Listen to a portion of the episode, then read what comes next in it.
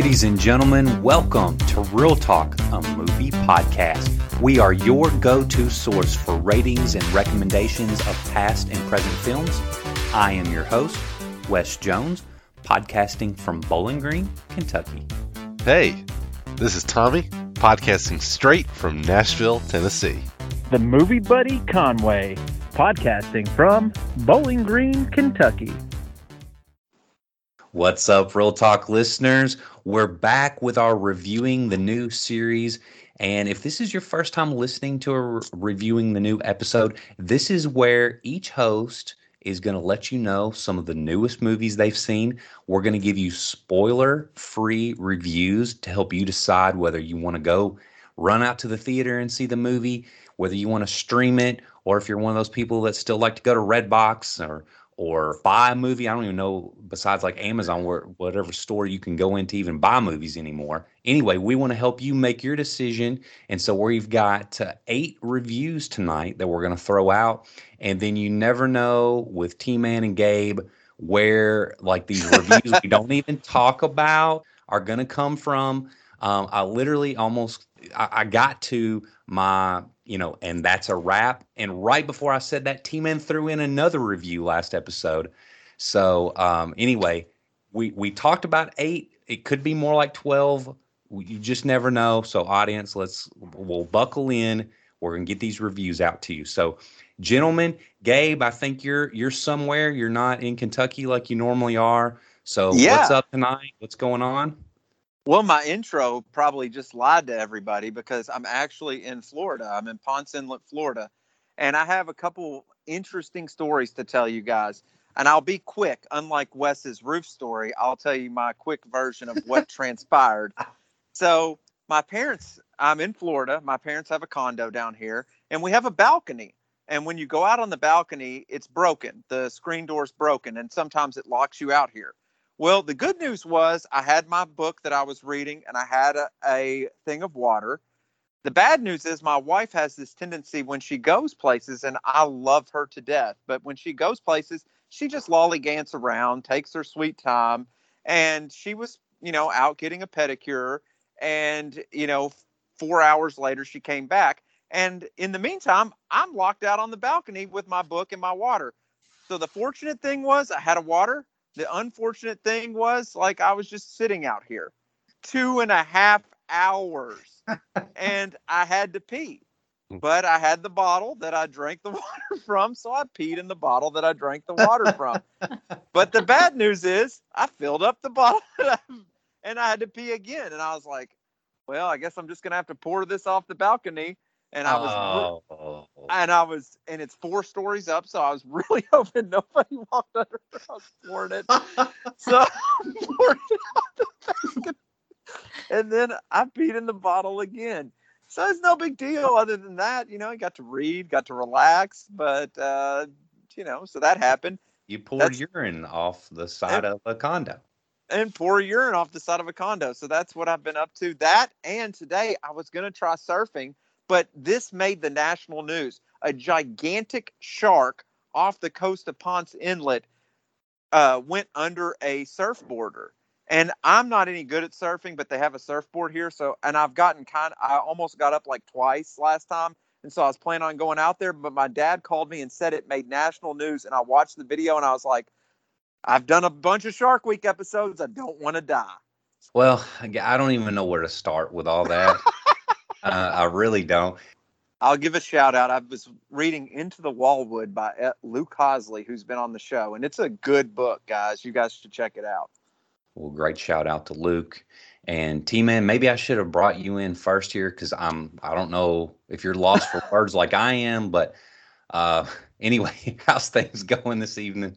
Ah, things are going good. You know, I did not expect that story from Gabe, but then again, knowing Gabe, I'm not too surprised hearing all of that. um, I just don't. I don't even know where to begin, Gabe. Uh, I hope nobody saw you throw that stuff over the side because I'm sure that's going to come back on your parents. So if they get like an eviction notice, uh, they'll know who it's coming from. Yeah, that kind of pictured like dirty work where the urine got poured on the guy and he was just really angry. All right, let's move on from the from the bodily functions. How about that? Yeah, that's um. I'm not a it- big bodily functions guy. It's a an, an unfortunate transition to our guest um, after that as well. I, I hope she's still there, but I'm still um, here. Okay, great. She stayed. I did. I stayed. I didn't run. And I also have to say, Gabe has a really good "Never Have I Ever" now. That's true. throw that one out now. That's true. So, audience, um, our guest tonight is a member of our Real Talk community and someone that we've got to know over the last several months. And uh, we're just really happy to have Julie Sires with us tonight. Uh, Gabe, uh, we saw in the comments where, you know, Gabe was talking to Julie one day and and our understanding about Julie is that she loves watching films. She's always going to see new movies. She's always commenting on our posts about new movies, and uh, we we just have enjoyed really getting to talk to her about that. So Gabe thought, why don't we invite her on to do one of the reviewing the new, where we're talking about brand new films. And fortunately, she agreed. And Julie, just welcome to the show. Thank you so much for being with us tonight. Thank you for having me, for inviting me. I have fun in your group. So I love commenting on different things. And I know today one of the great posts was about scariest movies. What's your scariest movie? Well, and I, I was reading comments after I made my comment because mine is between the original Halloween and Scream. Oh, yeah.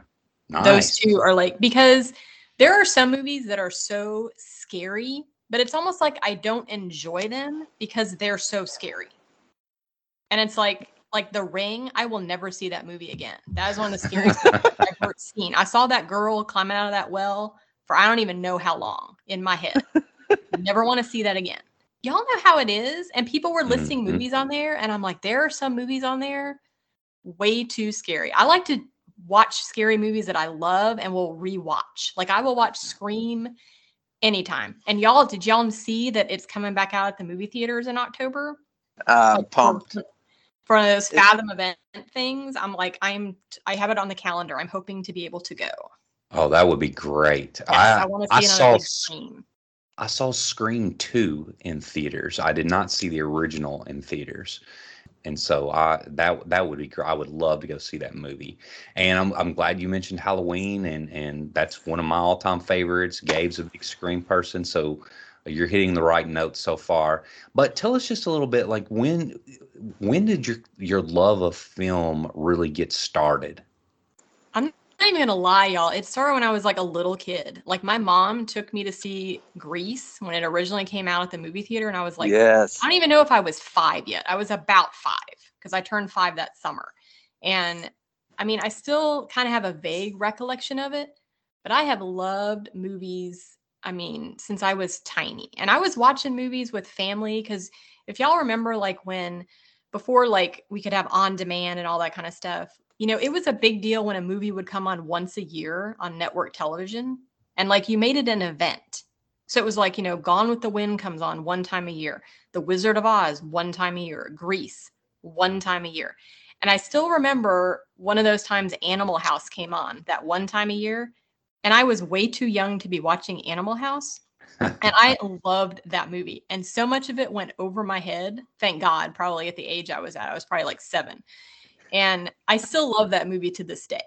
It's but- a great movie. It's a great movie. And the soundtrack, ah, is amazing but i just i just love movies they're just fun my husband and i like are huge movie buffs It's like we go to mo- we haven't of course with covid and everything we hadn't gone we had stopped going to movies but we're back in the you know the last few months of going again so it's been kind of fun to kind of be able to see things in a big theater again It, it's a, it's awesome, and unfortunately, when I go, there's there's hardly anybody else there. So the the people that are are out there that are uh, you know very COVID conscious, I mean, you're, you you'll do okay at the theater in most places because there you'll be appropriately spaced out, and people Mhm. won't be all over the top of you. And uh, again, we've talked about it many times on this show. We just can't wait for audiences to to get back to the theater because Yes. I'm afraid it's gonna continue to damage the market the longer that, that this goes on. yeah i completely agree i want it to be back to like that excitement when you're in there with a big crowd Mhm. I, I will say recently I went and saw me and my wife went and saw Grease in the drive-in and that was Oh. awesome. I bet that was amazing. Yeah, I know because we're watching the drive-in scene and we're in the drive-in. I was like, this is this is amazing. and she thought so too. So yeah, I'm glad you mentioned that. Yes. Well, many- Julie, just one more question before we Mhm. get to your first review of the night, and just just tell the audience we've been asking some of the people that we brought on to interview, and we'll ask you as well. Just give the audience just a couple of your all-time favorite films. Let's see, movies. I'm thinking movies that if I see them when I'm flipping channels, that I will stop and just watch from wherever they are. 16 Candles, definitely one of those movies. Mm. Love that one. Um, Some Kind of Wonderful, another John Hughes. Love that one. I love the American Pie movies. I know we're talking about American Pie at the beginning, but I love American Pie. I remember seeing the first one with a packed theater, and it was amazing. And I'm trying to think. I mean, I love mu- the classic musicals like Singing in the Rain, Grease. I love those. I saw Chicago like I think ten times at the movie theater. I So, think yeah, I- T-Man's a big Chicago fan, and I actually I've I own Singing in the Rain. I don't own Grease, but I do own Sixteen Candles as well. Mhm. So, uh, John Hughes was amazing, and I actually bought the Criterion of Breakfast Club, Ooh, and I haven't watched the Criterion version yet, which of course is it's the same version of the film. It's just uh, cleaned up a little bit, and I'm looking forward to watching some of the extras and and commentary and stuff like that on there. So, good stuff. All right, well, let's get into the the reviews of the new films. And Julie, we want you to kick us off tonight. What have you brought for us? All right, so I'm going to take y'all back like to when I was probably in my teens because this is when I remember this stuff breaking the news. So I saw The Eyes of Tammy Faye. My husband and I went to see it. We love Jessica Chastain. She is amazing, just in everything. So we are really excited to see her in this movie. And it tells, of course, the story of Tammy Faye and Jim Bakker the crazy Christian televangelists from starting like in the 70s, like into, I guess, the early, hmm, late 80s, early 90s. And she deserves an Oscar for this movie. Like, do y'all remember her? Like, I think y'all are younger than I am, but do you remember her at all from like the news when you were younger? Do you remember like seeing her made up face and everything? Because that's what I really remember being like around 14, 15, is I remember her face. I do not. I guarantee T Man does. I, I I kind of do. Like I remember a couple of the news stories, but I guarantee Tommy does.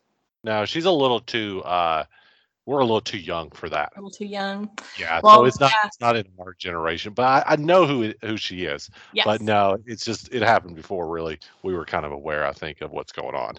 Probably a good thing because it's like a crazy story. So y'all will really like seeing this movie and actually seeing the behind the scenes on it. Because what's cool about it is that it starts when Tammy Faye is a little girl and you kind of see the backstory of her and how she kind of became kind of into the woman that she became with her personality. And her mom is played by Cherry Jones, who is also amazing in pretty much everything you see her in. She's kind of like the black sheep of the family. Like she's not really welcomed into the fold and it kind of kind of, you know, goes in her into her heart of just being feeling like she's not loved. And so you kind of see how that kind of starts shaping how she is. Now, when she goes to college, she goes to Bible college, and that's where she meets Jim. And Tammy is like, she loves to sing, she loves to dance. She's kind of like the opposite of everybody else at the Bible college. And Jim ends up falling for her. And so you see about how they get married, and it's like a big surprise to Tammy's family. They're like shocked, like, what, you got married? What's going on here? And about a year or so after they got married, they started touring around and doing like puppet shows, and Jim would do like kind of like a Bible study um, and started kind of getting fans and followers. You really start seeing kind of how something that became so huge in like, especially in the 80s, really became formed like from the beginning. And back in the 60s, they were actually part of the founders of the 700 Club, which is like still on TV. Every once in a while, I'll be watching something, I think on, I can't remember if it's on what channel it's on, but the 700 Club will come on after it. And it's kind of like a, you know, like a Christian talk show type um, thing with like singing and stuff. I always see it at like 5 a.m. Yes, it's always on at weird times. it's like, Mm-hmm. and you're like, and you always try and usually turn away from it as quickly as possible. Like, oh, it's the 700 Club. I'm turning the channel. Like, I got to find something else to watch. Um, and so they let they hold on. Let me see. I was making notes, y'all. I wanted to be good for today. Um, they left several years later because they started clashing with um, Pat Robertson. They launched the Trinity Broadcasting Network. So the movie really kind of shows from the beginning to the end. What's really interesting is that Andrew Garfield plays Jim Bakker. Now, I don't know how y'all are on Andrew Garfield, but I don't really like him in almost No. everything he's in. I liked him in The Social Network. I thought he was perfect in that movie. Yes, he was good. Yeah, really good. I have not one. liked him in anything else since then. And I refused to see the Spider Man movies he was in because I felt he just was not Peter Parker. Uh, that's fair. You can skip them. Yeah, I don't think you're missing anything. That's what I figured. I'm like, you know, yeah, I'm just going to pass. But I got to give him props. Y'all, he is really good as Jim Bakker. I think he could be Oscar worthy for this movie as well. And I don't even like the guy normally. So that's like high praise. I thought he was pretty good in Hacksaw Ridge. See, I didn't see. Wait, did I see that one? Is that where he's like a soldier? Hmm And he, it's based on a true story where he goes and and he saves like so so many soldiers. Okay, I did see that one. Okay, I will go with I you. on liked that him in that. Yeah. He was Here's the- in that one. Here's the deal with him. I do think he's got good acting chops. Like, but the entire time that I see him on the screen, I can't look away from his hair. Like, how does it stay in that place? Like, what's going on? Like, I have so many questions. Does he use conditioner? I doubt it. Uh, you know, it's it's there's a lot of questions. Way too many questions. They will not be answered in this movie either because he has crazy hair in this movie as well. So you'll just be focusing on his head again. Good. Uh, Now, of course, in the 80s, that's when things kind of took a turn with Tammy Faye and Jim, where, you know, she got hooked on like painkillers and he was out kind of engaging in a lot of illicit things and things kind of exploded at that time. I don't want to be too spoilery. I know it's kind of like a true story thing. Um, so a lot of people are, are familiar somewhat with her backstory, but I've just never really heard that much about her specifically and that's what I really liked about this movie is it is about Tammy Faye Bakker and kind of seeing how she evolved over the years. Another person I got to give a shout out to in this movie is Vincent D'Onofrio, which y'all I did Oh, not yeah. even realize it was Vincent D'Onofrio in this movie, and he plays Jerry Falwell. And I did not even I kept looking at him. You know how it is in a movie when you're looking and you're like, is that? I know I should know this Yeah. person. And as soon as we got out, I pulled up IMDb and I'm like, hello, you know, like what's going on? Um, and I said, and my husband's like, oh, I could have told you that if you had just poked me and asked me. I was like, well, I didn't know. I said, but he was really good because I didn't even know it was him. And he was like, amazing. He's he's good in just about everything. I love Vincent D'Onofrio. He is. He and he's just a chameleon. Like he just can do so many different roles so well. And I don't want to go too much more into details because y'all really have to see it. The movie is so good and you will just be sucked in and riveted because the story of these two, especially Tammy Faye, is just so amazing. You can't believe that it's real. went and saw this in the theater, and I kind of really want to now because I think it is exactly what I was hoping for. So, Yes, definitely I go. see it. I, if it's still here, I will go check it out. And Julie, just we we sometimes give ratings like out of ten. What would you what would you rate the film? No, I would say like eight and a half or nine out of ten oh, because Oh wow! I was sucked in, y'all. The just everybody in it is perfect. Just the acting, everything. I mean, seriously, I think we could be seeing some good Oscar stuff here with these guys. Yeah, I was going to ask you, Team. If I you've have seen not It. seen it. No, I have not seen it. It does look good. I've heard some people say it's really good. One thing I've heard uh, several things that I think Jessica Chastain will definitely be in the Oscar race for this. Um, she could win. I don't think she will, but I think it's a possibility. And the makeup looks amazing, and so that will Mhm. also be definitely uh, in the running for the Oscar race. I mean, she is Definitely. Uh, unrecognizable in the role if you've seen the trailer. And of course, Jessica Chastain uh, is one of our best actresses. She's kind of had a uh, past few years where she hasn't really popped in, in anything. Uh, I think she's had a lot of roles that didn't, you know, from a critical acclaim standpoint, not a lot went right there. But I think this is a big comeback for her. And um, yeah, I think you'll definitely see her as one of the major contenders in the Oscars. All right. Well, that was Julie's review of The Eyes of Tammy Faye. And T Man, let's go into let, us go to you next. And uh, what'd you bring for the audience tonight? Yeah, so the film I just recently saw is really the big movie that's out right now and really the biggest movie that's been out in a long time i'll be completely honest it is shang-chi and the legend of the ten rings the most recent marvel film so unless you've been hidden under a rock our movie fans out there you, i'm sure you know what this movie is it is the most recent marvel film and I'll be honest with you, when I went into it, I didn't know how much I would like it. You know, I saw the trailers, it looked pretty good. But the Black Widow movie wasn't great. I mean, it was okay. It was good, but it didn't like blow me away. You know, Marvel hasn't had a movie over the past year since Black Widow. They've had the TV series, which some are good, some are not. And there was, you know, kind of rumblings out there of is Marvel done? Are they overrated? Um, you know, yeah. has Marvel passed its due date? Uh, has Marvel lost its mojo? I'll just say this: no, they have not, because Shang-Chi is is really really good. I was blown away, really, how good it was. And Gabe, I know you can attest to this. You know, you saw it before me, and you texted me and said it is awesome, and you loved it. It's in your top five, and I was sitting there. I was like, no way, can't be that good. And when I saw it, I got out of the theater. I was like, wow, it really is good. It's really the perfect recipe for the Marvel movie.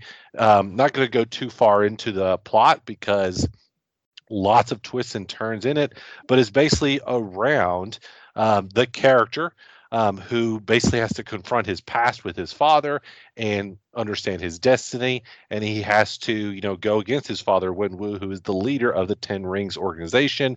And it draws him and his sister um, into that confrontation. And he learns about himself. He has to grow into the hero that he was destined to be. You know, like I said, Marvel has a formula and it's worked for past 12 years, over 20 films. And this movie is the perfect scenario of that formula. And, you know, it's got fun plot, good characters, great humor. It's got that hero journey that Marvel does so well, especially in their origin films. And it just leaves you in the theater, just, you know, on a high, really, I think. I mean, there were people clapping in my theater. And I can see now why the critics' reviews and the audience scores are so high because it really is when Marvel is at its best, they can make really good big budget blockbuster films. I don't want to go too much more into it because really, you know, I've been thinking about doing a Marvel episode in the future that I really kind of want to take a deeper dive into what makes Marvel so special. Uh, what are, you know, what they're doing has never been done before. Other studios have been trying to do it now and they have failed and Marvel continues to do it. And I'm just glad to see, you know, that they're able to be successful. Because, like I said, I know a lot of people were counting them out, and I think this Phase Four is going to be successful based off this. Uh, so, Gab, I just want to pitch it over to you. Uh, any thoughts or reactions to what I said? Because I know you really liked it too. I was really scared when I gave you my review, and I because when you give somebody a high review and then they go see it, it's you sometimes they're expecting high and then it can be bad. Because like if it's any worse than high it's going to be you're going to review it poorly. So sometimes i like review movies and right after i see them i review them too like well. And so i sat with this one for a couple days and i was like you know it really is in my top five. The story of the person like i don't know anything about this comic book. Nothing, nothing. i'd never even nothing. yeah. I've never heard of this person and the the power that he has is so strange. It's like not even like like you're it's these rings. Like the dad has the rings, and then he, well, and then he doesn't really even have any power. Have the rings. Yeah, and that's not a spoiler. You see that in the trailer. He is just considered the best martial artist. So, like, I didn't know what it was going to be, it do, it doesn't take long for you to realize the Marvel formula, and as soon as you do, and you see the fight scene in the bus, and the music kicks in, you're like, "All right, I'm with this. I'm ready to take it to the end. I want to see what's going to happen." And the end, like I won't do any giant spoilers, but there's gigantic dragons in there. Fantastic. I love dragons. Gabe loves dragons. Gabe loves dragons, and so I couldn't get any better for me. And and I've thought about it. Top four, easy peasy, lemon squeezy. Nice. Yeah, like I said, there's a lot to unpack within the Marvel universe, and there's a lot that I have on my mind around Marvel and what it's doing within the film industry. Uh, but I think, like I said, we, I want to save a lot of that, those talking points and those discussions for uh, an individual episode that we'll have down the road. Uh, but I do want to uh, ask Julie, have you seen this movie? If you have thoughts on it? Oh yes, I have seen it. I'm a huge Marvel fan. Absolutely loved it. Nice, loved nice. it. I mean, that movie Yes. was like start to finish, and I mean go, finish, Julie. Finish, right. finish because of all those extra scenes was just like awesome. I want to see it again. Nice. Was there anything? Uh, just real quick, was there? What was the best part about it? What What did you like the most? I guess I could say. Awkwafina. I did too. Like some people had She's written so that fun. they dis- that they, they they disliked her in the movie, and I was like, I loved her, you know, because I recognized her from Raya the Last Dragon, and then I was like, man, I kind of. Some people think she's annoying, but I like her. I love I do her. too. She's so fun. Yeah. I agree. I agree. Well, great. Now, I would ask Wes if he's seen it, but I know he hasn't. Uh, I guess Wes just does not like fun anymore. I'm not sure what's going on there. Anti fun. Anti fun, I guess we could call Wes the new anti fun guy. Wes, this movie was made in 1940. What are your thoughts on it now? Oh, I can't wait to go see it. Nice, nice. Well, guys, like I said, Shang-Chi, if you have not seen it, and I, th- I don't even know if I'm pronouncing it right, is it Shang-Chi or Shang-Chi? Um, I'm thinking Shang-Chi. If I think it's Shang-Chi. That's what Yeah, I'm thinking. right. Okay. All right, good. Just want to be sure on that. Um, like I said, if you're on the fence about, I'm pretty sure anybody that's listening to it that's a Marvel fan has already seen it. But if you're on the fence, if you're like, I don't know, I, I've seen a lot of Marvel movies, just go like I went to it, not sure about it, and I think you'll have a really great time with it. Yeah, it's a wild ride. Well, there was uh, T Man trying to get me to go see Marvel movies again. My uh, my friends who like movies are always talking up Marvel and uh, go see them, and then I'm like, I don't, I don't What's know. those- But this one looks different. This this one looks different than all the What- other ones. Wes, So- you're kind of like a DC guy, right? Wouldn't you say? Well, I know you can't even call me that. I'm not even really a DC person. Uh, I'm more of just a Batman and Spider Man kind of person. what? That's not a thing. It, It it is. is. It It That is. is, is there Wes. is no thing. You can't be a, a Batman. You're evil. Like I'm a Marvel. I'm a DC guy. Wes is a Spider-Man. So you're just the two most popular characters guy. Exactly. Okay, that's I see what he did. All right, let's get this spotlight, this burning hot spotlight off of me. Let's move on to Gabe. Uh, uh, T Man, um, give us your rating on that one if you don't mind. What would you rate it out of 10? I mean, if, we're, if I'm going out of ten, because I like to heavily weight block. You know, if I'm going to see a blockbuster, I have a different scale. I'm going with a strong, you know, eight point five. Okay, Yes. good deal. Man, T Man. Yes, that's what I would have given it too. I'm so excited about that. All right, so you're going to me. So Yep. I'm flip I'm flipping through Netflix the other day, and I got to tell you guys, every Halloween I like to find me a family fun Halloween movie, and because every year I'm gonna I go to the drive-in and I watch Hocus Pocus. And I look forward to it because, and I know Hocus Pocus isn't like a great movie, but it's just something about the nostalgia and the fun Halloween aspect of it. It gets me in the fall spirit. And last year they showed Hocus Pocus and Casper, and me and my family went and watched it and had a great time. So I see on Netflix that there's this movie called Night Books, and it's directed by Sam Raimi, and it's a kids movie. And so I, I'm I'm kind of intrigued. And I turn it on, and it was one of those like I was like, you know, if I turn it on and it stinks, I'll just turn it off, no big deal. But I turned it on, and I was it hooks you from the get go. So let me tell you a little bit about the story. The story's about this kid, and this kid's a little bit different. He loves horror, and he writes horror stories, and he he has written a bunch of horror stories, but so much to the point that it kind of ostracizes him from the other kids in his class. Well, as you know, he's getting ready to have his big birthday party. He's a little sad and you don't know why. And he wanders off and he wanders into this apartment, but the apartment has, happens to be owned by a witch. And the witch entraps him in this apartment and forces him to tell stories every night. And you don't know why. And I can't get too much more into it because it will give away some of the the the, the story the short thing is the reason I like this movie, the main character, the kid actor, is fantastic. Sam Raimi knows what he's doing when he produces a movie. He picked this, and I guarantee handpicked this because he knew it was going to be good. He it stars the the lady from Jessica Jones, and I really like her as an actress. I don't know why. She's kind of rough around the edges, but I've always liked her in everything. I think it's Ritter, Krysten Ritter, or whatever yeah, her Krysten name Ritter. is. I, I like her in everything that she's in, and I think I might just like her personality. I don't know if that's it or not.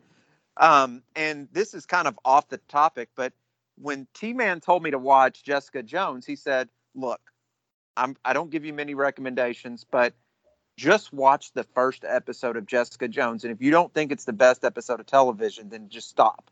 And I did, and I was like, "The ending." He goes, "The ending is fantastic," and the ending is fantastic. So if you ever are looking for a show, watch the first episode of Jessica Jones, and I guarantee you'll get hooked.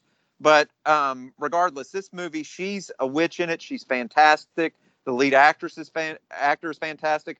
But what I will say is, it's not kid friendly, and I was hoping it would be. I was hoping I could show my um, six year old son afterwards.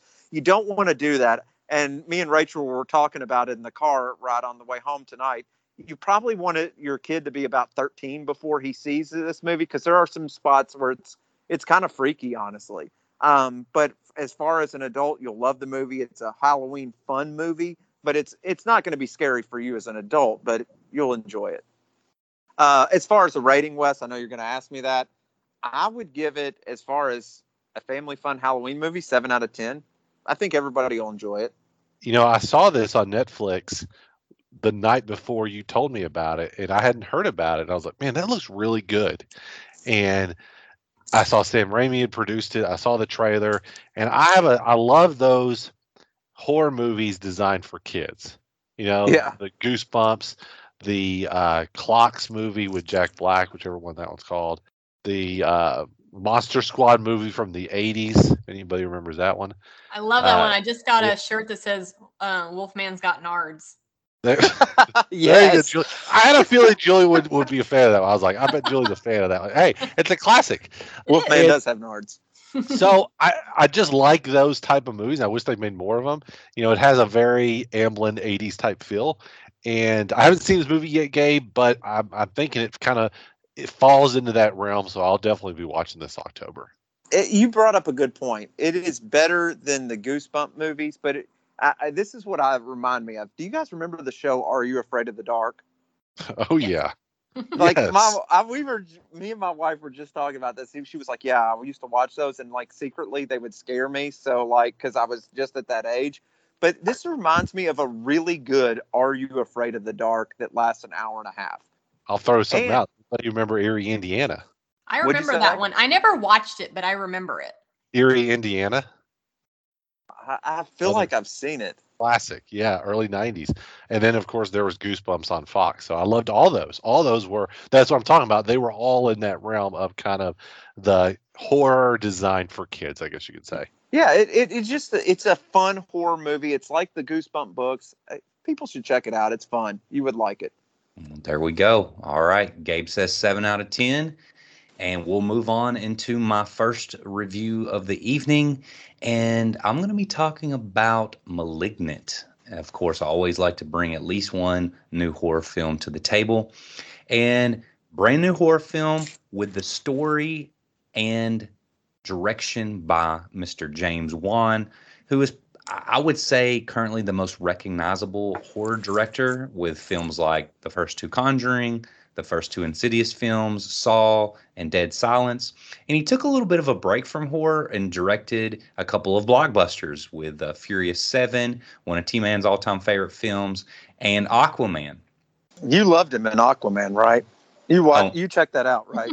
Well, I guess those movies I'm, I'm a, those a movies DC suck those movies suck let's just be honest those movies are not good Neither one of them.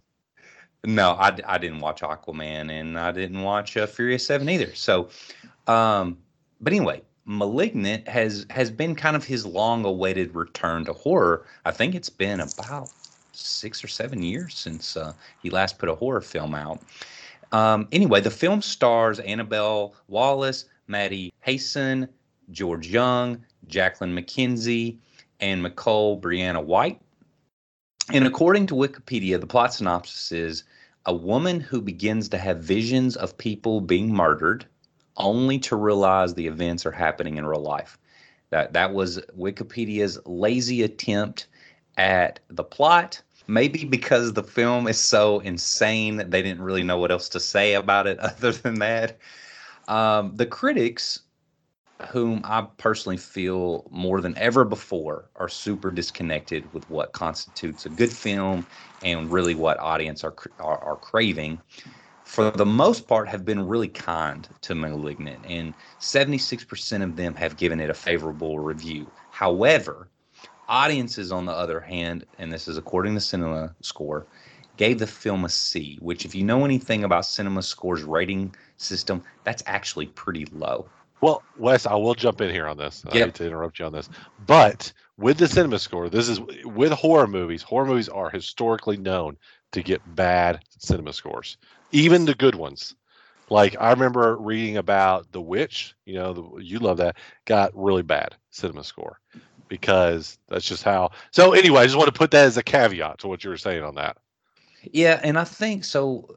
Just to maybe defend uh, audiences that are going to see stuff. I, sometimes these horror films, especially like The Witch, I think it has to to to sit with you a little bit. So as soon as you're walking out of the theater and you're giving a movie a score, like I, there's a lot of people I showed The Witch to uh, right after it was over, and they didn't like it. And then like one of my friends he came back to me a little while later wanting to see the film again and watch it and he's like yeah you were right that is that movie is amazing. So i don't know. I don't know if it's one of those situations but i'm not about to crap all over malignant but i, I just wanted to kind of throw that out there that uh, so far majority of, of audiences have been um, pretty lukewarm to the film. But again and i can understand why. I mean the film is is truly outrageous. It is not everyone's cup of tea. And after the film opened with a really, in my opinion, silly opening scene, I did not care for it at all, and I was like, "Oh man, I'm really not going to like this movie." I thought that the the movie settles in, and it got me really interested. The story moves along at a really good pace, and I honestly liked where I thought that it could potentially be headed when suddenly the movie just goes crazy. I mean, it goes nuts. Like I just could not believe where this film had go. T-Man even warned me it was going to get wild. It was going to get dead silence wild. And I thought that was a great description, but even that didn't do the movie justice. Basically, James Wan was let off the leash, much like James Gunn was let off the leash with the Yeah. Suicide Squad. And never in my wildest dreams did I expect that third act and climax. I, I was I was honestly speechless after it was over, and I was just asking myself, like, what the f just happened here? so I'm sure that I'm probably making some of our audience want to check the movie out to see what really happens. But again, temper your expectations. But overall, I'll just say that although I didn't personally care for how the movie ended up, I really appreciate Wan's attempt to do something different. We've been talking about this on this show for a while now about just wanting the studios to try to do something different and um, put some money behind more creativity versus just formulaic films. And they did that in this particular situation. And I want to push for more movies like this to happen. Uh, I'm going to come in at a six out of 10, and I'm going to tell the audience it's a one time watch. It does have a couple of scary scenes in it. Just unfortunately, what I wanted out of it were more to the level of some of the scares in The Conjuring, the, the original, and the original Insidious film. I wish it would have had those, and I didn't feel like it it lived up to the scary level of those. He shot it extremely well, and the more I thought about it, remember the cinematography for The Conjuring, which looked very good and even had that 70s type feel to it, but then add like a, Italian giallo on top of that and kind of blend those together. And that's what I thought the film looked like. And I also really liked the movie poster. I thought it was really, really cool. So T Man, I know you've seen Malignant. I don't know if anybody else has seen it, but those are kind of those are my thoughts on it. Yeah, no, I think uh, you wrapped it up well, and it's exactly what I was kind of texting you about. Right after I saw it, I texted you kind of those thoughts, and I knew kind of you know what you were going to think. And then while you were watching it, um, I said, just hang on, hang tight. It's gonna it's gonna get crazy. Uh, it did, and I'll be honest with you. When I went and saw it in the theater, I went and saw it actually opening day. I think didn't mean to, but I just wound up doing that. And when that third act happened, I was literally laughing out loud in the theater. It was so mind-bogglingly kind of crazy and out there. But the more I've thought about it, like we've talked about, you know, I appreciate it and I kind of like it. And I actually really do like Malignant. You know, it's not a great movie by any means, but it's really entertaining.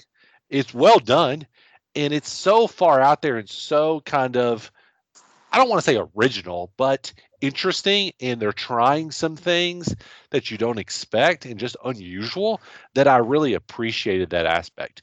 You know, I think we're we're kind of in a state of and we've talked about this from a TV perspective and a movie perspective.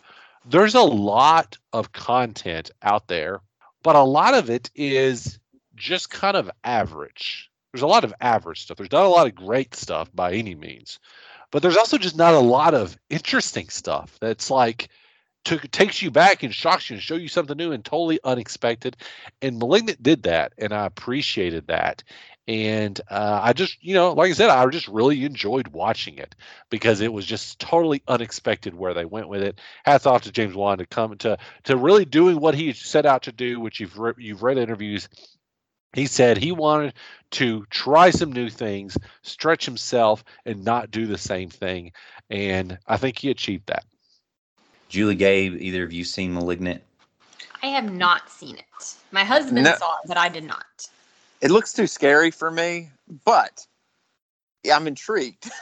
It's really not even scary, Gabe. I'll be no, completely honest with you. Just a couple of scenes were, were kind of creepy, but that was that I, was really it. I had the choice between Malignant and Candyman, and I chose Candyman because of my like, and I talked to you guys about it because I loved Candyman as a kid. Yeah. But well, as Jigsaw says in Saw, you chose wrong. yeah, I liked Malignant uh, better than Candyman as well. Well, let's get into our final round here of movies. And Julie, we're back to you. What else did you bring Ooh, for back us? Back around to me. All right. So the other movie that I'm going to talk about today was kind of interesting. Apparently, it was an exclusive to Cinemark theaters, so it may not have seen it everywhere across the country. Um, I saw Queenpins.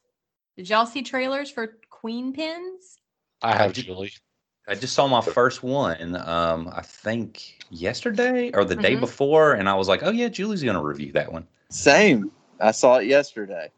Okay, so I guess wait and tell me what you think about the trailer until I tell you what I thought about the movie. I guess. Okay. Deal. So I saw this trailer and it tripped me out. I was like, they're putting out a movie about extreme coupon clippers. Like, what is this world coming to? This is crazy. and I'm like, Kristen Bell's in it, Vince Vaughn's in it. Like, what is going on here? But I wanted to see it because I was like, it looks kind of funny. Like, it's an all out, like, comedy, funny movie. So I went and saw it last week and I thought I better go see it because at our Cinemark, it was already down to like two times. And then the next uh, day it went to like nine o'clock at night. And I was like, I'm not going at nine o'clock at night to watch a movie. Too old to do that. So I was like, I'm going to the matinee. So I saw the matinee. Y'all, this movie is funny. Like it is a it is a laugh out loud funny movie. So I'm gonna start with that. Now it stars Kristen Bell, who of course we know from pretty much everything. She's like all over the place. Yeah. She's Anna and Frozen. She's on The Good Place, like all sorts of things. Um, and another actress named Kirby Howell Baptiste, who I did not recognize her. And I looked her up on IMDb after the movie, and I was like, oh my God, I've seen her in lots of things. Like she was in Cruella. She played like the reporter in Cruella. Um, she's been in tons of stuff, and she's also been in a lot of stuff with Kristen Bell. So apparently they need to stay together because they make a good duo. So Kristen Bell plays Connie. She's a former Olympian race walker. Yes, that is a thing. It is, yeah. it is truly a thing. Um, she's married, she's a housewife, and she can't have a baby. So she kind of overcompensates because she's very competitive with coupon clipping. And she basically gets that same high that she would get from like being an Olympian by going to the grocery store with her book of coupons and, you know, getting $300 worth of goods for like $10. That's like her high now. Now, her best friend is JoJo, and that's the one that's played by Howell Baptiste. And she's trying to get her sales like a, she has like a cosmetics business going. She had had her identity stolen. So she, like, her credit is terrible. Like, she can't catch a break. So basically, they hang out every day and they clip coupons and they talk about all these deals and how amazing this all is. And Kristen Bell one day picks up a box of Wheaties and she opens it, you know, like we do when we're stressed. We open up a box of something and we shove a big handful of it into our mouths, right? She's crunching. She's thinking, oh, this doesn't really taste that great because the Wheaties are stale. So y'all probably don't do this because I'm gonna be stereotypical. Y'all are guys, but girls tend to like get really annoyed when stuff is not good, and we write the we write the manufacturer that whatever it is stale. so she writes a note like, "This is stale. It's terrible." So of course, what do they do? They send her a coupon for a free box. So she shows her friend and gets the idea that maybe she should like write more letters in and get more free stuff. So it kind of takes on a life of its own after that. Now, there's kind of a side story going on, kind of a parallel story. And this one follows the guy who works for the supermarket chain, and he's a prevention loss specialist. So he's the guy that's going to come in and say, "Oh, I'm sorry, ma'am, that coupon expired 2 days ago. We can't we can't take that coupon anymore." He's that guy. And he notices that you know, things are kind of wonky because of some scheme. I don't want to go into too many details, y'all. This movie was so fun. Um, but there's a scheme that the two girls hatch that comes under the scrutiny of our loss prevention specialist. And the guy that plays this character, you are seeing him in all sorts of things. Um, his, let me see, his name is Paul Wa- Walter Hauser. And I know y'all are Cobra Kai fans, right?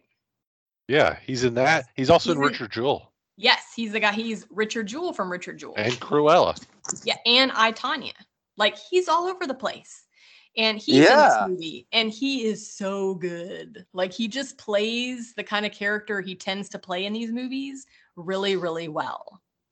And so things kind of get a little crazy. I don't want to go into details because it takes so many fun twists and turns. But I have to say, Vince Vaughn is in this movie. We see him probably about two thirds of the way through the film. And he's kind of in his element of just being snarky and funny. And I laughed out loud several times with scenes that he was in. And I also have to say, for any Bebe Rexha fans out there, she makes her feature film debut. And she was another one I kept looking at her thinking, who is that? And it dawned on me partway through the movie that of who it was. And I looked it up and I was like, it's that singer girl. And she was good. So Queenpins, fun movie. I might say like a seven out of 10 because I had a really good time watching it. It was just a lot of fun. You know, though that sounds to me like, uh, you know, when they- first started coming out with Social Network, I heard a lot of people like they're they're going to make a Facebook movie, or when the founder came out, it was like they're they're they're talking about the beginning of McDonald's. You know, just like those stories that don't seem like they're that interesting, but then once you get into them, they actually turn out to be really interesting stories. And of course, it's all in the hands of the filmmaker to bring the story to life. But those were the kind of the thoughts that I was I was given. Just because the subject matter doesn't always seem interesting, you sometimes kind of have to look behind the scenes a little bit on Yes. who's involved with it. And um, but that's great. I'm- I'm, glad you glad, glad you saw it and glad you and you enjoyed it. I was thinking the exact same thing. I mean, you sold me on the cast. How did they get Kristen Bell and Vince Vaughn to do this movie? And then it has to be good. It has to be funny. Like it is. It's and, so fun.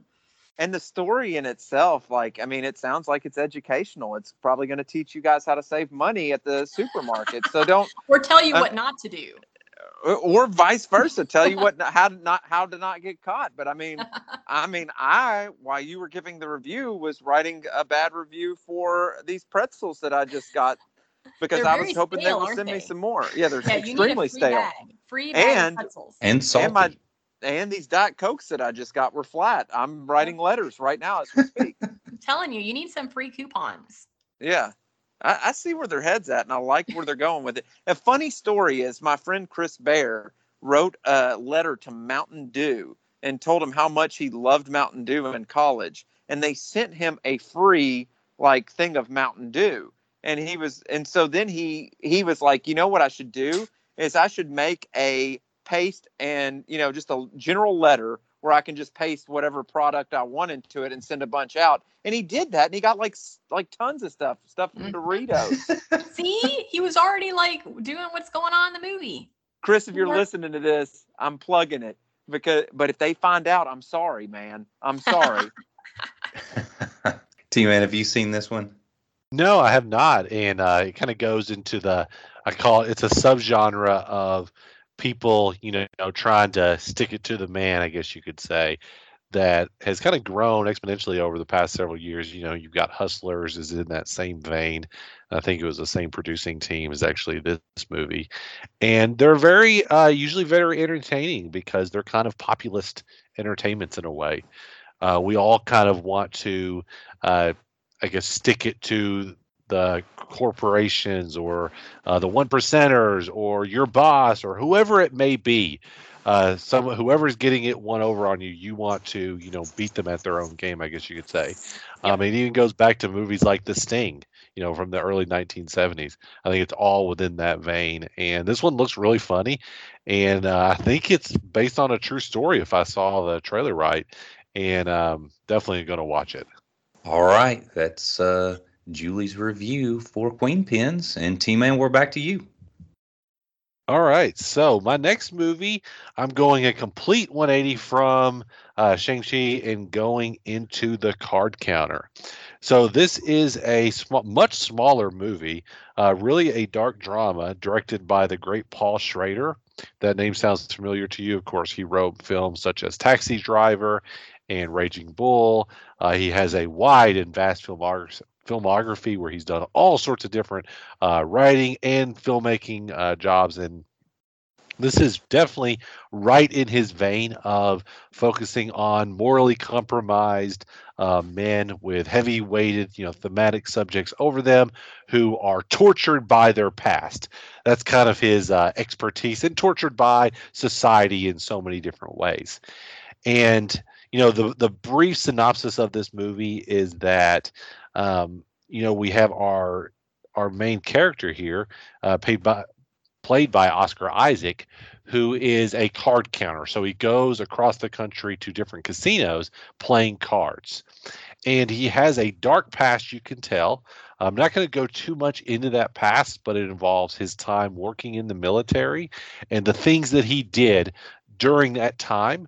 And the repercussions that caused from that and the things he had to pay for that. And he was still dealing with it uh, mentally, having the post traumatic stress disorder and all of other things. And he's trying to deal with that. Through the movie, he connects with a couple different characters, um, one played by Tye Sheridan and the other played by Tiffany Haddish, and they're both really good. And he forms a bond with both of them in different ways. Um, one as a romantic interest, one as a kind of a son figure and those two figures give him a light i guess uh, a way forward uh, maybe thinking that there is a future for him uh, because you know for a long time in the movie he doesn't think there is one. And i'm not going to really spoil anything and you can kind of you know watch the film um, and kind of see what his journey uh, takes from there. It is a very dark film. It is very uh, lots of themes, moral themes, heavy weighted themes, I guess you could say. A lot of uh, talk, you know, thematics around war and torture and uh, what does redemption mean, and a lot of different things like that. A small film, but like I said, a lot of things to think about. Um, I definitely enjoyed it. I knew going in that it would be one of those heavy dramas, and if you're in that mindset, uh, you know, I think you'll appreciate this type of movie, led by a phenomenal Oscar Isaac, who I think is really one of our best actors out there. Uh, so, like I said, if you're into that type of film that is not going to pull any punches, and it may be one of those that you walk out as like, ah, I just really did not like that movie. I could see people doing that easily, uh, but I could also see people being like, I really enjoyed it. Um, so, like I said, I enjoyed it. I think I thought it was a fascinating film to watch. So, I, Wes and Gabe, I'm not sure if you have seen it, but Julie, I believe you have seen it. So, any thoughts or feedback from from my review on that movie? I haven't seen it yet. I ended up seeing Queen Oh. instead. So card counter is still on our list though, because we love Oscar Isaac. Phenomenal actor, Yes, one of the best. I'll watch him in anything. Okay, well, if you haven't seen it yet, definitely go and watch it. Uh, Wes, Gabe, have you all seen this yet? No, I want to because, like, in my family, like several of the my family members, pl- we grew up playing cards and can count cards. So it's kind Ah. of, I was kind of intrigued, but Well- I have not seen it. Don't go in expecting a happy movie. I'll just put it that way. Well, I don't like fun, so I think that I'll probably There- check this see, one Wes- out. Wes is gonna love it. I knew this would be right down your alley, man. The no fun Wes movies. Wes loves these type. You're gonna come out hating yourself. And Wes is like, that's what I always do when I watch movies. So you know, there you go. I just I just get on too much of a high, and I just need something to bring me down. So that's Yeah. that's why I watch these movies. Oh my Yeah. goodness, that's great. T man, what did you uh what would you rate this one? Uh, if I'd rate it, I would give it. You know, I don't know. It, some of these are really hard to rate. I think maybe a seven out of ten. Okay. All right. I just wanted to know basically whether it was just a solid movie or whether it was like great and mu- and a must see. This is one of those I, I consider. You know, honestly, I'll be completely honest with the audience. You're going to get real talk right here. I'm not a big fan of giving ratings to every movie because I think I have a hard time sometimes with those ratings. Like the card counter is a perfect example. I don't really know what I want to rate it. Like sometimes I think it's high, higher rate, like it should get higher, but there's other times I'm like, I don't know. Like it's such a hard movie to rate, and I think if you watch it, you'll you'll you'll understand what I'm kind of going for there. Um, so, like I said, seven out of ten because Wes is forcing me, but I'm really not 100 percent sure on that. Hey, listeners, if you've been listening to our recent episodes, you've been hearing about the epic sci fi book series Shadowed Stars by author Stephen Couts.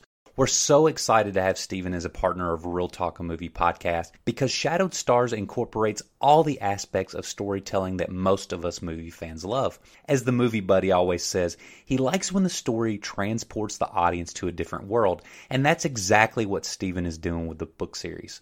Shadowed Stars is an epic science fiction series, but as we learned on our recent interview series episode with Stephen, he likes to incorporate other genres into his books, such as romance, horror, action, and even westerns, which I love that approach. Now, I do want to caution that Shadowed Stars is for a mature audience, so I don't recommend tucking the kids into bed while reading chapters from the book. It being for a mature audience is another aspect that I think is very unique, as we normally don't get that with other sci fi epics. Stephen has eight numbered books planned in the series. The odd numbered books will focus on one line of characters. The even numbered books will focus on another line of characters with some cameos mixed in. This helps to keep the stories fresh and the character arcs forming over the entire series. Listeners, I can't encourage you enough to check out Shadowed Stars. Book 1 is available now and so is book 2, Shadowed Stars: The Reign of the Black Guard. Stephen is hopeful that book 3 will be available by the end of 2021. Now, where can you purchase these books?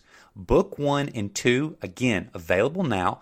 Head over to Amazon, Barnes & Noble, Walmart, iTunes, you name it. For more information on Shadowed Stars and author Stephen Couts, visit shadowedstarsbooks.com. Seven out of ten for the card counter. And Gabe, what else did you bring us? All right, guys, we've talked all good movies tonight. Everybody's given their movies at least sixes out of tens. And I'm just going to go ahead and tell you this next one, I'm going to give a four out of 10. So I get to be the downer tonight. Yes. All right, so the movie that I watched is Kate. It's also on Netflix. You can check it out, and it stars the actress from Scott Pilgrim versus the World that's married to Obi Wan Kenobi. I forget what her name is. Uh, that's what I bring Oh, to. um, Mar- it's like Mary something, Mary something Winstead. yeah, Mary- it's like it's one of those proper names. It sounds like Yeah. it should be a purse. Um, but anyway, she, she she's in it. Her hair's not dyed a color, so that's confusing. But let me, have any of you guys seen the movie Crank High Voltage with Jason Statham in it? I actually Oh, yeah. purposely avoided that one. I don't I like. think I have seen Yeah. that one. I always love Jason Statham like crazy action movies. I do too. Like I have this weird Heck affinity. yeah, Crank is great. So so it basically like I don't really mind. And this is a subject I want to talk about. Like sometimes these reviews will be like, "Oh, it stole the plot from this movie. It stole the plot from this movie." I don't care. And I talked about that over one of my last reviewing the new movies. I don't care if it's good and I enjoy watching it and I feel like I'm going on a journey throughout the story. But this one basically steals the plot of Crank High Voltage. She's a girl. She has something happen early on where she has to inject herself with adrenaline all the time and she's fighting these super assassins the entire time to get her comeuppance. And I'm like, this is crank high voltage with a chick. And it is. and that's what the movie is. Like, there's no other plot necessary because she's trying to get revenge for something that happens early in the movie.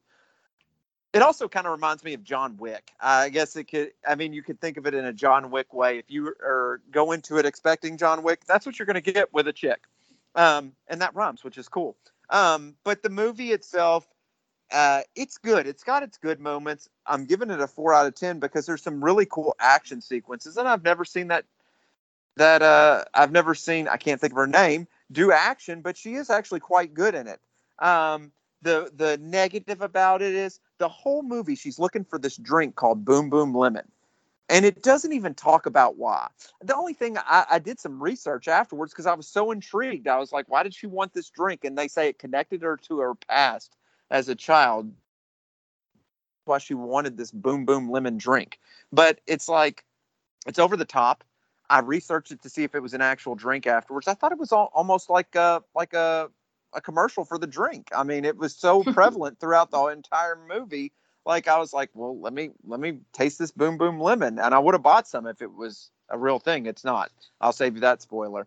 But um, the movie itself, it's good, great, uh, good action sequences, but overall, it falls flat. It's a four out of ten. It took me two watches to finish it. It's on Netflix. Uh, anybody seen Kate?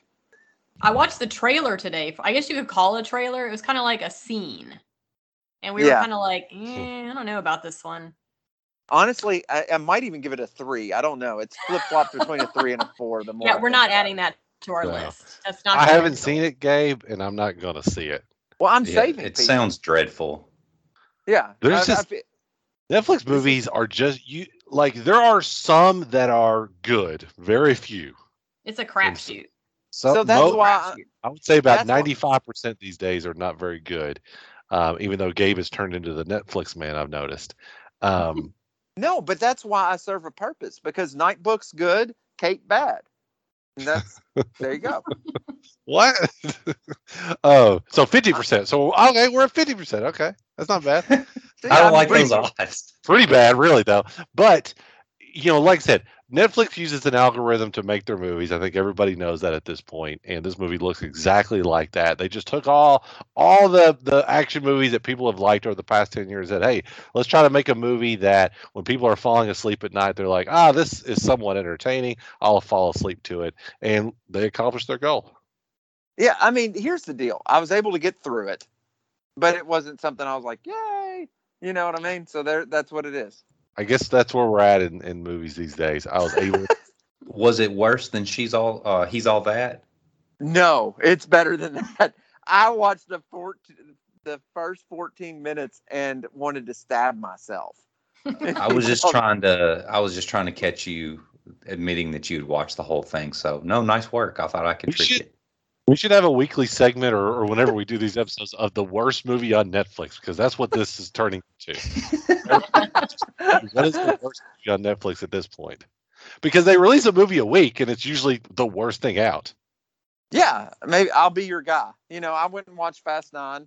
I, you know, I'll be your guy. I watched the new Cinderella on Prime. I've got it, guys. Don't worry about it. I'll step in. He's the at least I could get through it guy. Story I'm of my very life. happy that he, he that he's decided to do this. So that that works for me. All right, guys. I'll I'll wrap us up tonight with one final review, or at least I think it's going to be one final review, uh, with Cry Macho. And Cry Macho is a 2021 American neo western. However, I really don't like that designation as it just it doesn't feel like a western at all. It's just more of a straight drama. I think they just wanted to throw that in there for marketing purposes because of Clint Eastwood being in it.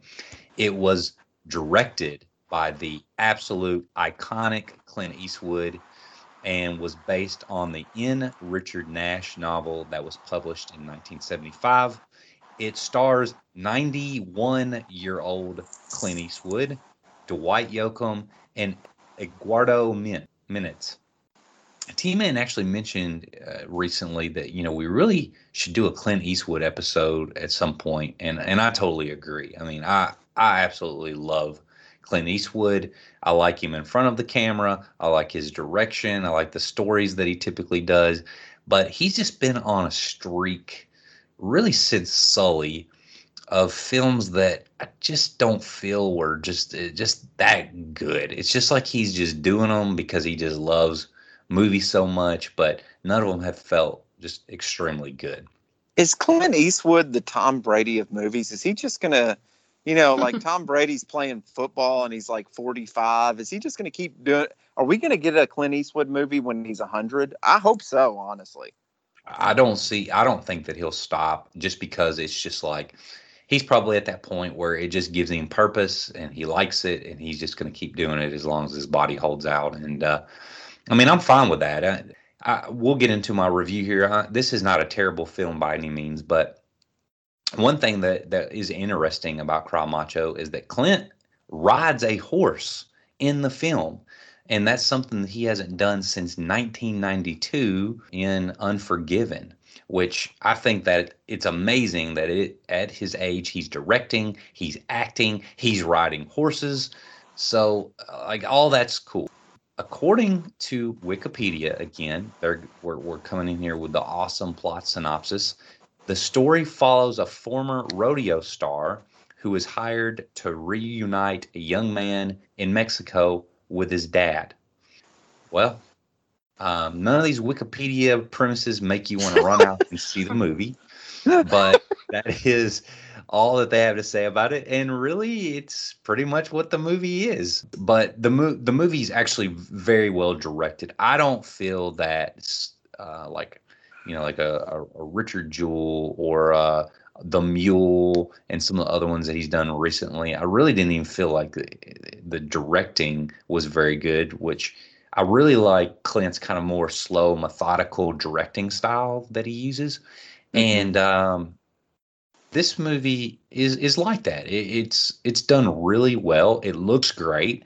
It has great scenic shots, but again, it falls into the same issues that those last few Clint Eastwood films have. It just feels choppy, and the best way that I could describe it are just some of the scenes of and not just Cry Macho of his last several, some of the scenes feel like they were rehearsal scenes that wound up in the final cut of the movie. That's the best way that I know how to describe it. Plus, Clint's character in the book, in the writer's mind, I have not written the book, but he had to be younger. Like, I don't think they envision like a 90 year old mm-hmm. man doing this stuff because he looks and he moves like he's 90, which is not a knock against him. He's doing the best that he can, but the stuff that his character does in the movie, getting in fights, fist fights, getting offered sex by a very rich, attractive woman in her late 30s,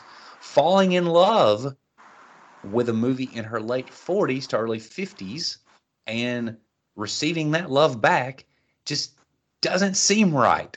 and it doesn't look good on film. Uh, so that was really distracting. Again, Clint is doing the best that he can in the movie, and so does the young man played by again uh, Eduardo Minett. Um, but although you can tell Eduardo is really trying, I just don't feel that he is a good actor. I don't feel like he was well cast. He's obviously extremely raw, and it showed. Plus, I don't know what the hell Dwight Yoakam's doing in it. He is terrible in this film. Dwight is awful. I just could not get over how bad Dwight was in this movie. And I know he's a mu- musician first, but he's been in some good movies. His performance in Panic Room is great. He plays such a great villain in that film. But this just wasn't it. I don't know what the heck he was doing, but I heard that Clint really likes to just shoot one take if he can or a couple takes. He he really doesn't like to do stuff over and over. And uh, I think Matt Damon said that after he shoots a scene, instead of yelling "cut," he usually just says, uh, "That's enough of that." and so I can see Clint just shooting one one attempt at it, saying "That's enough of that," and then moving on to the next scene. Uh, I do like the story. The story is good. I appreciate that fatherly bond between Eastwood's character that he he develops with Minett's character. And I also like the ending of the movie. I thought they wrapped it up really well. I really like how where the story goes. But more or less, it's just a mindless throwaway film. There is no need in running out and seeing this or thinking, "Hey, it's Clint Eastwood. Clint always delivers." But uh, let me go and check this one out. It, it's it's nothing like that. It's just kind of a, a toss away movie that within a few months, I will really have forgot that I even saw it. Plus, the macho is a chicken or a, is a rooster, and I really could have done without that subplot. it's pretty goofy. Uh, you know how much I love chickens, Wes. I don't know. You're selling me. I've got four of them. I love them more every day. So the the last thing I'll say about it, there are just some other movies out there that are in the same vein, where um, really Gran Torino is a much better film, and it's it's they're really similar in um, just kind of the bond between you know this kind of older beat down gentleman kind of taking a younger under his wing and and caring for him. So Gran Torino much better than this. I'm st- I'm still going to give it maybe like a five and a half um, out of ten, simply because I just barely liked it. Like there, there's nothing really just terrible about it. It's just it's just not really that good. It's just again a throwaway film. So that's my review for Cry Macho. Has anyone else seen it? Any any other thoughts about the movie before we wind this episode down? Well, I wanted to, but now I don't know if I do. But the chicken thing probably sold me. I'll check it out and tell you what. Maybe I just watch and just fast forward to like the rooster scenes. Yeah, I could do that. I did like Richard Jewell. I think that's one of his better movies recently. I really like Sully. So he still is capable of doing good movies. Um, I, I, wish he kind of stuck to directing because um, at 91, you know, God bless him, it's really just, you know, it's not his prime to act, but, you know, who am I to say for Clint not to act anymore? I actually just watched a Fistful of Dollars and For a Few Dollars More just recently again. Uh, I've seen them, you know, multiple times, but it just harkens back to his uh, iconic status uh, of the man with no name, and I just love those movies. So, like I said, love Clint. I just got to ask you, Wes, is, is the movie fun? Um, you know, maybe I had just a little bit of fun. Probably why the bad review. I don't like having that fun. I don't want any. any yeah. Oh, now I'm intrigued. This has moved me. Well, I will try to close this episode out. And I just want to say, Julie, thank you so much for coming on. You did an awesome job. You know your stuff. We can certainly tell you're a, you're a cinephile. Just thanks for being on. Thanks for having me. It was a lot of fun. You were awesome. You did a great job. And I'm just going to say if y'all are doing some kind of Marvel episode and you need a guest, you know, to pop on, Ooh. I'm just saying, I might be your girl. Oh, we will definitely consider that because that may be in the works. I don't know. Me and T Man have been working on some stuff secretively. Wes can't be on that episode because he doesn't like fun. you got to embrace Marvel. Embrace. Well, I've got. I don't want to ruin it. I've got an idea for Wes though, but these are all things we're going to work on the episode. I think I got a role for Wes to play. So, to, to be continued. But yeah, thanks, Julie, for that. So glad to hear you're a Marvel fan, and uh, so glad to uh, have you on this episode. Loved your reviews, and can't wait to keep interacting with you in our groups and have you back on again. And and Julie, do you have uh, like a a blog or or anything that you want to shout out to the listeners that that they can check out more of your work or support any cause that you're involved in, anything like that? Well, my husband and I have a podcast. So Shout it out. Anybody looking for a new one? It's Real Funny Stories Podcast. And and where can where can they find that at? They can find it actually anywhere you can get podcasts from. We're on like everything. Awesome. Well, tell tell since we're getting into this, tell the audience just a little bit about what they can expect from each of your episodes. So each of our episodes, we focus on kind of funny stories that are in the news or crazy stories in the news. Um, we've had a lot of Bridezilla stories lately because they're just absolutely crazy and funny. Um, and we talk a little bit about just our own stuff. Sometimes we throw in some movies here and there just because we love movies. Um, but it's just kind of like a fun, make you laugh, kind of giggle, chuckle sort of a podcast. And we also have a Facebook group like y'all do called Real Funny Stories Podcast. And it's you share memes, you know, funny stories. Um, we have the same thing like y'all have where, you know, I could go into your group and uh, submit a post. You can do that in our group, submit memes, funny stories, real life stories. Those are always the best. Um, but just fun stuff like that. We like to make people laugh. Well, we definitely need more Hey, of that. Now, now that of course that sounds like fun to me. So Yeah, Wes is not going to be your guy. I don't know if my, I don't know if Come my on that one. I feel like Gabe and I, I can. But Julie, let me ask you this: Is Mhm. Gabe's story from earlier in the night? Does that qualify? Oh, yes. That would be freaking awesome to have as a real funny story. I don't, Seriously. I don't know if it's funny, sad. a little bit. I don't think you edited it's it like a right. whole mix because like it's tragic you know because you were like locked out there but then it's funny because you know you had to pee. Like there's just that whole kind of thing like what did he do? What did he have to do? Like like you get the listener involved. All How long did how long did he wait before he decided to pour the pee over the balcony? There's all kinds of stuff. It would See, I it's like almost like a cliffhanger. You're like what? And then it goes to a commercial and you're like how long did he wait?